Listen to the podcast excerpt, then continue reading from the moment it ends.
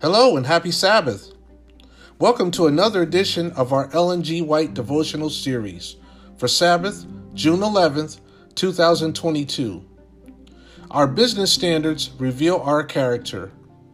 This month of June, we will be taking a look at doing the King's business. So please continue to listen with us throughout the entire month of June. The Bible says in Micah six and verse eleven, "Shall I count pure those with the wicked balances and with the bag of deceitful weights?" Again, that's Micah six, verse eleven, from the New King James Version of the Bible. An honest person, according to Christ's measurement, is one who will manifest unbending integrity. Deceitful weights and false balances, with which many seek to advance their interests in the world, are abomination in the sight of God. Yet many who profess to keep the commandments of God are dealing with false weights and false balances. When men or women are indeed connected with God and are keeping His law in truth, their lives will reveal the fact, for all their actions will be in harmony with the teachings of Christ. They will not sell their honor for grain.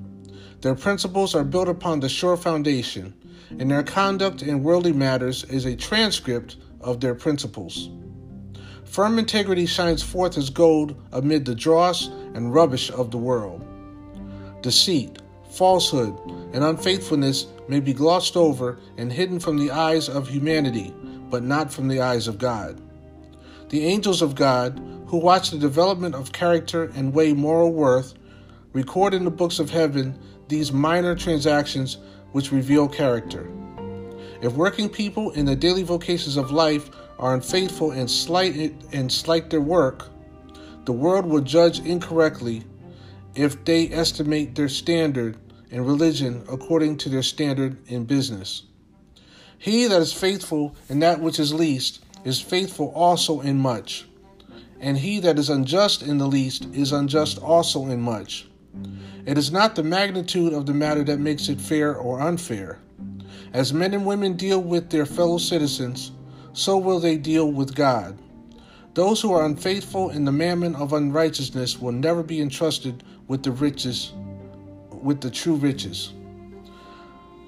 The children of God should not fail to remember that in all their business transactions they are being proved, weighed in the balances of the sanctuary. From Testimonies for the Church, Volume four, pages three ten and three eleven. Our business standards reveal our character.